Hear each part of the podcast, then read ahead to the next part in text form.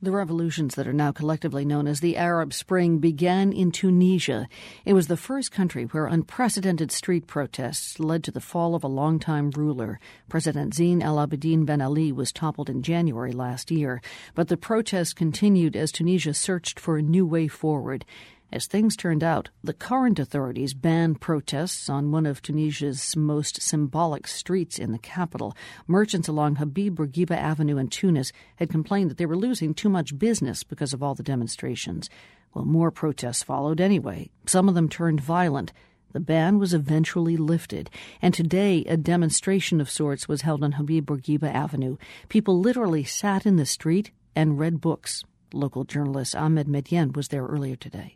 I can say at least 400 people because Avenue Habib Bourguiba is really long, and from what I'm standing now, there's at least 100 people in front of me.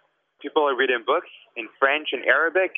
I saw people reading poetry in Arabic. I saw people reading fictions in French, novels. There were other people even reading their school textbooks. You said they're reading school textbooks, or they're doing homework? Yeah.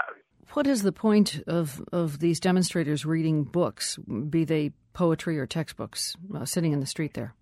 From my conversation with the organizers of the event, they wanted to show a picture of Tunisia where Tunisians do not only protest or join in demonstration against the government, but they also join in cultural events, such as reading books on the street.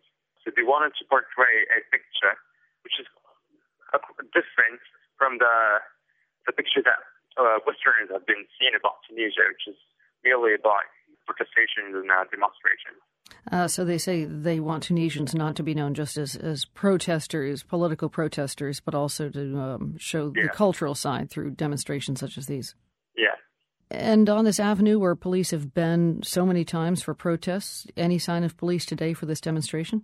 There's a little presence of the police in the street today, which is a bit surprising, given that in the past months we had a heavy police presence. That was Tunisian journalist Ahmed Medien speaking to us earlier today from Tunis. You can see photos of the people reading books today along Habib Bourguiba Avenue in Tunis. We've got them at theworld.org.